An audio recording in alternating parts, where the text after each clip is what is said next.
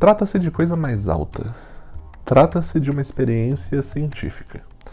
Digo experiência porque não me atrevo a assegurar desde já a minha ideia.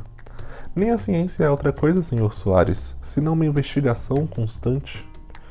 Trata-se, pois, de uma experiência, mas uma experiência que vai mudar a face da Terra.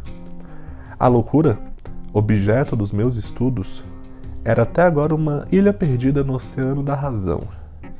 Começo a suspeitar que é um continente.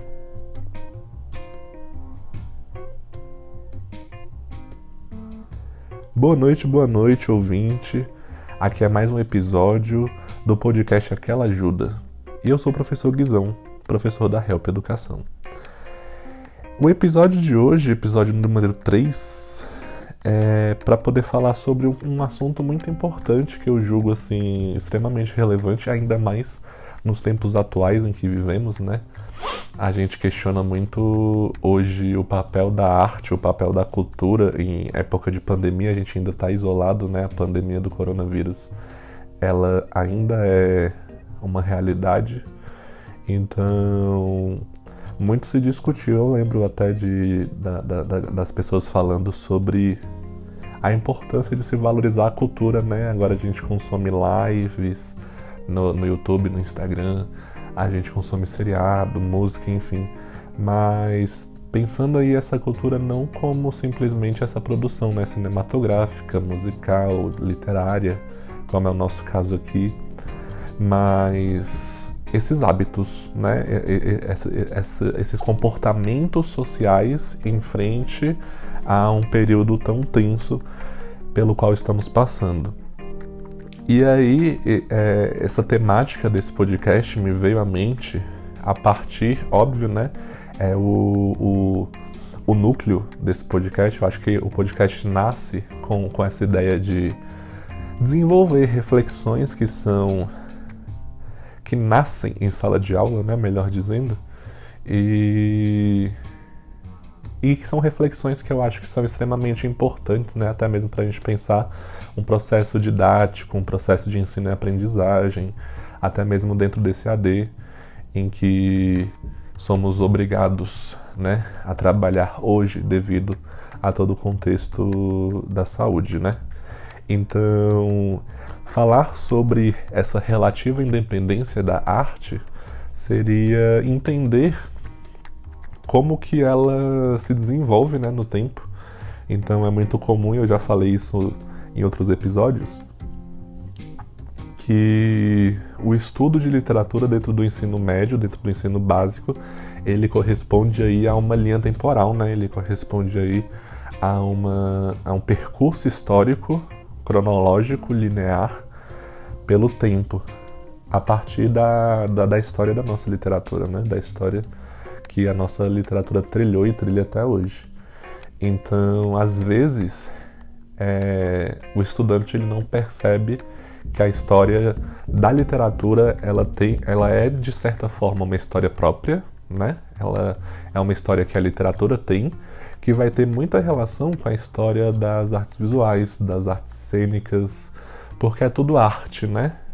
Mas são relativamente independentes. E aí que eu acho que eu trago essas duas palavras que são bem é, pontuais nesse episódio, né? Relatividade e independência da arte. Então acho que são duas perspectivas interessantes que eu trago para esse episódio de hoje. Por quê? Porque a gente começa a ensinar literatura no primeiro ano e aí que daí que veio né, a ideia desse podcast, apesar de já estar relacionada a reflexões né, minhas em relação à literatura, mas que eu consigo perceber né, uma amarração agora a partir do momento em que eu estou dando literatura para o primeiro ano do ensino médio, né? Meninos de 14, 15 anos, mais ou menos, né, nessa faixa etária, que ainda estão muito imaturos, né, em relação a, a pensamento, a desenvolvimento, né, de de temáticas mais complexas, mas que precisam dessa base, né? Precisam de precisam entender um conteúdo que está no currículo, que já é em si um conteúdo muito complicado, né? Porque é literatura portuguesa, são os primeiros passos ali da nossa literatura, como uma literatura que vem de um processo de colonização, porque a gente nunca pode associar a literatura primeiro das outras artes, né, como a gente falou, mas também do processo histórico do próprio país.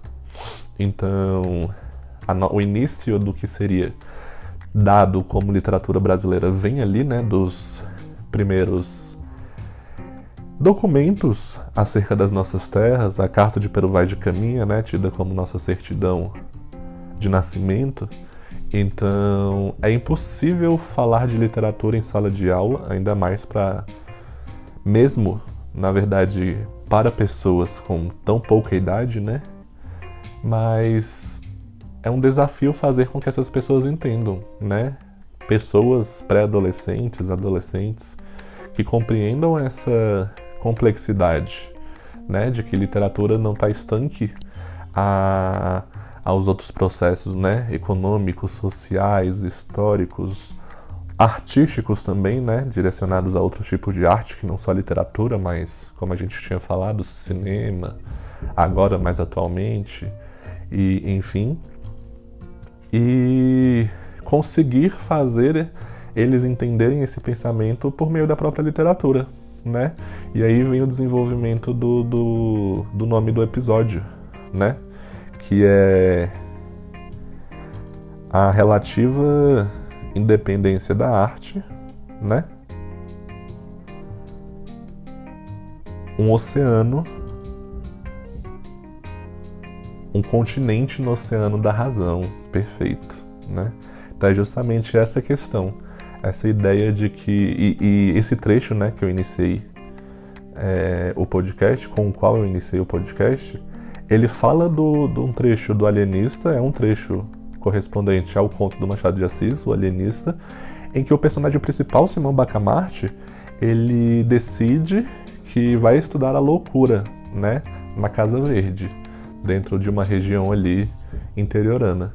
Então ele começa a adquirir importância, né? ele começa ali a adquirir a, a importância política, a importância social, todo mundo começa a conhecer ele, respeitá-lo muito, e isso representa um, uma valorização da ciência do momento, né? século XIX, em que pensamentos como positivismo, determini, determinismo nascem e estão se desenvolvendo. Então, Machado de Assis consegue estar além do seu tempo, mostrando a relativa independência da arte, eu acredito, né? Como o primeiro exemplo aqui, que eu acho que consiga representar bastante isso, a ideia de que ele critica a própria tendência da época, que é a tendência científica, né? Que é a tendência cientificista. E ele vai buscar ali a crítica ao processo que está ali impactando a todos, né? não só escritores, mas a todos de um certo modo, porque estão todos ali dentro de um mesmo processo histórico.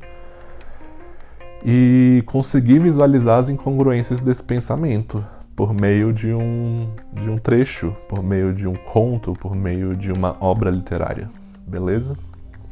Então é um pouco da ideia desse podcast.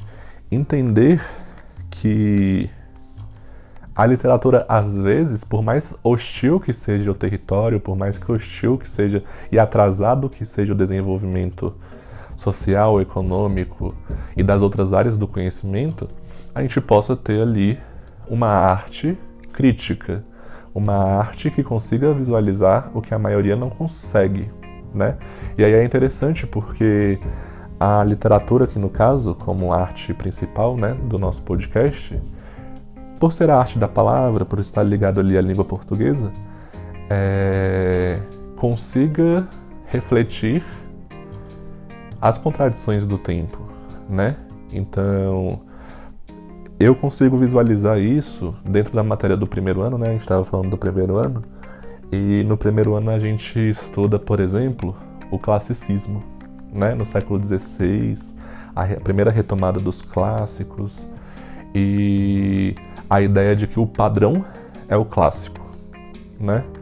Então, perceber que a arte é sim influenciada pelo desenvolvimento da sociedade, né? principalmente se a gente for pensar ali uma perspectiva materialista, né, que surgiu no século XIX, ou talvez não tenha se desenvolvido mais no século XIX, com os pensamentos materialistas, né, materialismo dialético, materialismo histórico, daqui dos filósofos da época, é, represente um, é impactado, né? Esse desenvolvimento literário, a literatura, a história da literatura, a história das artes são impactadas, as histórias das artes são impactadas por esse processo econômico, que é hegemônico, né? Impacta muito mais as ideologias do tempo. Na filosofia, né? Isso impacta também na até na sociologia, como um ramo que surge depois de todo esse processo de ascensão da burguesia perceber que às vezes existem países que vão desenvolver certas áreas do conhecimento de forma mais efetiva e outras áreas não, né? Então, existe um trecho de um texto de um crítico literário, né, chamado George Lukács, do século início do século XX, pelo século XX, em que ele fala que de certa forma, apesar da gente, das ideologias, né, arte, religião, filosofia, serem impactadas pelo processo econômico, né, que no caso é o capitalismo, o capitalismo acaba trazendo uma nova forma de se fazer arte, e aí que está nessa ideia do, do classicismo que eu queria puxar, o fato de que, beleza, século XVI, desenvolvimento do capitalismo, mercantilismo, expansão marítima, o fato de eu retomar o período clássico, mas não conseguir concretizar o mesmo tipo de arte, justamente por causa dessa diferença histórica, econômica, social, filosófica, né? Então, se a gente lembra, o processo histórico da antiguidade clássica, se a gente pega a epopeia homérica, né? A epopeia de Homero, é, Odisseia ou até mesmo Ilíada, que dá início à literatura ocidental dentro da antiguidade clássica, elas têm uma estrutura específica que chegou a representar a sociedade clássica, greco-latina, né, da Grécia e da Roma como grandes potências ali. E o fato da gente querer copiar essa ideia de querer ter como base no século XVI, dentro do classicismo, que eu falo muito para os meninos, né, essa retomada clássica que o classicismo vai apresentar, como o próprio nome já diz, ser uma base, ser a, o cerne da imitação, até mesmo retomando essa ideia clássica do Aristóteles de mímese, né? a literatura como mímese, recriação, imitação da realidade. Aqui no caso a gente está imitando a forma dos clássicos fazerem arte por meio da epopeia. E é justamente o que o, o Lukács vai falar em um trecho em que ele questiona o tema do podcast, né? Então ele fala em relação à arte, sabe-se que certas formas do florescimento artístico não estão de modo algum em conformidade com o desenvolvimento geral da sociedade, nem por conseguinte com da base material que é de certo modo a ossatura da sua organização, né? Então ele está falando que a arte nem sempre acompanha o desenvolvimento geral da sociedade. Não é só porque a sociedade ela está totalmente científica que a sociedade ela vai seguir esses preceitos, né? Como é o caso de Machado de Assis. Ele consegue perceber a mas ele é impactado, percebe? Ele critica, ele critica esse pensamento e vai além. Então ele não meramente segue, né? mas ele bota à prova. Por exemplo, os gregos comparados com os modernos ou ainda Shakespeare, né? E aqui é, é quando ele fala da epopeia. Em relação a certas formas de arte, a epopeia, por exemplo, até mesmo se admite que não mais poderiam ser produzidas na sua forma clássica, em que fizeram época.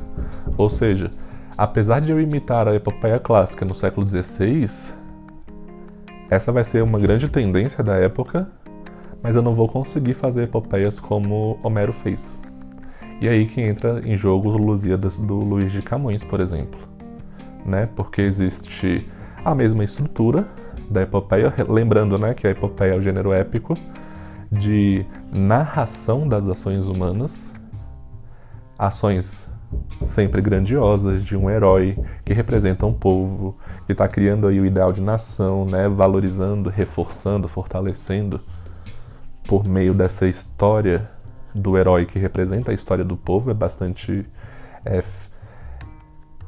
engrandecente, né, engrandece o, a história de um povo por meio da literatura, a arte aí propagando né, o sentimento nacional por meio das epopeias de seu país, por isso que é importante a epopeia. Né? Um país ter uma epopeia significa condensar as conquistas do seu povo em uma obra literária, né? para que todos tenham consciência, para que isso seja, seja difundido entre todos e se crie um sentimento de nação. Só que os Lusíadas ele cons consegue adquirir importância não simplesmente porque segue os padrões, né? Porque tem aquela estrutura de dedicatória, o prólogo antes, a invocação das musas para inspiração, a própria narração dos grandes feitos e por fim o epílogo, né? Mas sim, os Lusíadas se transforma em um, uma grande obra porque ele consegue transparecer a, a própria impossibilidade de mera repetição, né? Então, quando ele traz a crítica, a ideia até da, da crítica do velho do Restelo, por exemplo, de que Portugal é uma grande nação, mas que está decaindo, que estava justamente é, sendo retratado na época, sendo vivenciado na época, a decadência do da nação portuguesa. Então, se a, a, população foi 1500 e 72 por ali, né, que os Lusíadas vai ser publicado. Então já é um período em que Portugal já está decaindo enquanto nação, né? E há essa crítica muito explícita dentro dos Lusíadas, apesar de ser uma epopeia de valorização da, da história de Portugal. Então, olha o olhar da própria obra que ultrapassa até mesmo o próprio desenvolvimento da época, né? é apenas um exemplo que a gente pode até relacionar com o alienista. Machado faz a mesma coisa. Quando a gente fala da loucura, o Simão Bacamarte ele vai querer estudar a loucura, mas ele vai se embananar ali nas próprias ferramentas científicas que ele dispõe, né? Aquela e aí Machado critica, representa muito isso em uma situação literária, que é essa ideia de que a maioria está certa, né? Adquirir certos princípios como princípios universais detentores da verdade, como o caso do, o caso do Malthus da época, que era um estudioso intelectual que dizia que a, a fome era consequência natural, né? Porque a população aumentava. Se a população aumentava e o alimento se mantinha o mesmo, ou mantém uma certa frequência estagnada, obviamente, né, a consequência seria o quê? Alguém passar fome. Então ele meio que naturaliza esse o fato da fome existir, né? O que a gente vê explicitamente, por exemplo, dentro do humanitismo do Quincas Borba, né? Que se expressa em Memórias Póstumas de Brás Cubas, o marco do realismo no Brasil. Então, esse sistema filosófico que o Quincas cria, né, o amigo do Brás Cubas, para explicar tudo que existe no mundo. E aí eles estão comendo uma coxa de frango, né, uma asa de frango, uma carne. Tá Brás Cubas e Quincas Borba, eles estão ali jantando. E aí o, o Quincas faz uma explicação totalmente científica, né? De que, ah, para que eles pudessem estar comendo aquele frango, foi necessário uma força de escravos que foram trazidos da África e que pudessem plantar o milho para poder dar às galinhas para que eles possam ali naquele momento usufruir daquela carne. Então olha a lógica, né? Que no plano aparente se encaixa completamente, mas que no ambiente literário é criticado pelo próprio é, autor, que é Machado de Assis, né? E critica o próprio narrador, que é Brás Cubas, né? Que vê ali tudo se encaixando na explicação do Quincas Borba sobre o humanitismo. Então, olha como Machado está à frente, né? Como Machado cria um realismo que se desgruda, né? Que adquire certa autonomia em relação aos outros processos. Porque, por exemplo, Memórias Póstumas de Brás Cubas foi publicado em 1881.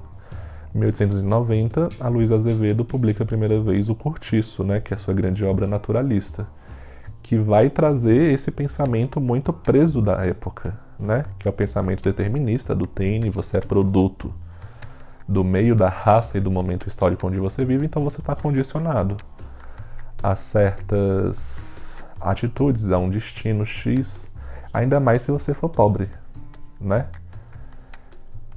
a Bertoleza tem um destino ali totalmente selado do início ao fim do livro, né?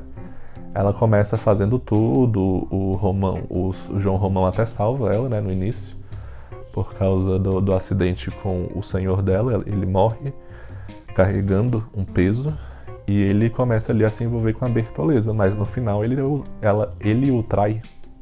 É ele atrai, né? João Romão trai Bertoleza porque ele quer ascender socialmente, ele vê ali na Zumira, né, filha do Miranda, seu vizinho, a possibilidade de ascender socialmente, então ele quer descartar aquela negra que, apesar de ter ajudado durante a sua trajetória inteira no livro, tem uma parte que, que se fala que ela arranjava tempo até para costurar e, e consertar as roupas do João Romão depois de ter cozinhado, depois de ter lavado a casa, depois de ter cuidado da venda que eles construíram juntos, né? Que foi herdada pelo João Romão. E ela ainda arranjava tempo para poder ajudar mais. E mesmo assim ela é traída no final do, do, do, livro, né? E aí tem aquela cena majestosa da Bertoleza cortando seu próprio, sua própria barriga com um punhal que tá, com, com o qual ela estava descamando peixe. Então, o destino dela está selado, né? Numa sociedade que acabou de se tornar aboli é, em que a, a escravidão se tornou abolida, né?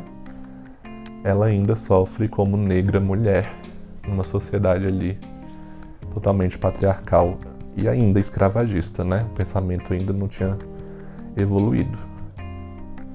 E nem digo que talvez tenha evoluído tanto hoje, né? A gente percebe que o processo histórico, como o próprio Lukács vai dizer, né, sendo muito influenciado por esse pensamento do materialismo dialético histórico, de que a história ele é, é um, a única ciência unitária. Existe história da literatura, existe história da filosofia, existe história da linguística. Então, é importante compreender cada período como sendo período, como cada literatura sendo um tipo de literatura, né? Porque senão a gente tende ao reducionismo. Acho que esse podcast ele é interessante para a gente entender que para você chegar a uma verdade, para você chegar a uma compreensão, você precisa considerar vários fatores. Por isso que eu faço questão de, numa aula de literatura, falar da história, falar do contexto histórico muito bem, fazer as devidas relações. Porque se você entende que o classicismo se dá no século XVI, mas que Gil Vicente, por exemplo, um humanista, né? Ele está no século XVI, mas ainda não representa esse período clássico em Portugal, é porque eu tenho uma história de Portugal muito, né, específica. Eu tenho uma história de Portugal, de um país que está em decadência, então o pensamento clássico vai demorar para chegar, porque o desenvolvimento artístico aqui se torna mais lento, se torna mais atrasado em relação a outros países. Eu falo em sala que o berço do classicismo é a Itália, porque a Itália consegue ali atingir, né, novamente, um, um papel importante ali no desenvolvimento da história da literatura, da história artística, né, porque ela já vem ali com esse desenvolvimento de uma nova perspectiva antropocêntrica desde o século XV. O que vai acontecer em Portugal só no século XVI, né? Então, a arte possui um processo independente. Por que relativo? Porque também é impactado por, pelos outros processos históricos, ainda mais o econômico, né? Que nota-se que é hegemônico mesmo.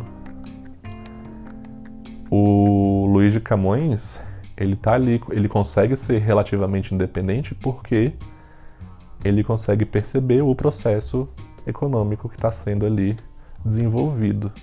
Então ele traz esse processo para a literatura. A mesma coisa Machado de Assis. Então existe essa, essa relação, né? E aí que entra a, a fala do início do podcast. Quando ele diz: Trata-se de coisa mais alta, é Simão Bacamarte falando que vai estudar loucura, né? Trata-se de uma experiência científica. Então é no, na voz do próprio personagem que eu percebo que a tendência da época do século XIX, Machado de Assis, é valorizar a ciência, valorizar o pensamento racional, valorizar o processo, né? De análise, de observação, de dúvidas e conclusões. Digo experiência porque não me atrevo a assegurar desde já a minha ideia, ou seja, não posso afirmar antes de experimentar, é o que a ciência me diz. Nem a ciência é outra coisa, senhor Soares. Então ele está conversando com o Boticário, né, com o amigo dele, e está explicando esse projeto. Senão uma investigação constante. Trata-se, pois, de uma experiência. Mas uma experiência que vai mudar a face da Terra. Me lembra muito a o emplasto Brás Cubas, né? Que vai acabar com a melancolia humana, vai acabar com os problemas da humanidade. A loucura, objeto dos meus estudos, era até agora uma ilha perdida. No oceano da razão, começo a suspeitar que é um continente. Então, essa grandiosidade da frase, né? Pô, eu tô com a, o diamante nas mãos né, a mina de ouro nas mãos. Começo a suspeitar, estou chegando à conclusão de que a loucura é um continente. A loucura é muito comum. E aí eu acabo naturalizando, né, como, como Quincas Borbas fez com a, com a fome, com a pobreza. Eu começo a naturalizar aqui a loucura também, né, é um continente. Então essa frase representa a relativa independência da arte. Como? com o fato de Machado de Assis conseguir trazer para o debate e transformar em crítica literária esse pensamento cientificista da época. Um continente no oceano da razão, portanto, seria aí onde eu consiga perceber ironicamente, óbvio, né, a crítica que o Machado de Assis propõe para o cientificismo da época, beleza? O próprio conto se mostra, né, como a, a ideia falha de que o cientificismo ele resolve todas as, as perguntas, né, quando se mostra aqui, até mesmo no conto, como uma perspectiva muito reducionista, beleza? Então acho que é um debate que a gente sempre tem que ter, estudar o processo, principalmente artístico, né, a literatura, no passar do tempo, levando em consideração esses pormenores, de que ela pode ser relativa e ela pode estar tanto à frente do, do processo social do país, como a gente vê aqui no caso do realismo no Brasil, com Machado de Assis, ou pode estar relativamente atrasado, né? O que é o caso ali de Portugal, em comparação à Itália, em comparação, mas que também consegue em certos momentos, né, apresentar ali certo avanço, como no caso dos Lusíadas, como no caso até de Gil Vicente, né? E vários outros que a gente tem na nossa literatura. Beleza? Pense um pouco nisso, né? Tem alguma dúvida? Esse podcast te gerou reflexões ou mais dúvidas, o que é sempre importante, né? Sempre ter dúvidas é, é fator de, de desenvolvimento, é buscar ir atrás das dúvidas e solucioná-las, transformá-las em respostas. Tá bom? Então aqui é o professor Guilherme, professor Guizão da Help Educação, e esse é aquele podcast, aquela ajuda que você precisa. Até a próxima.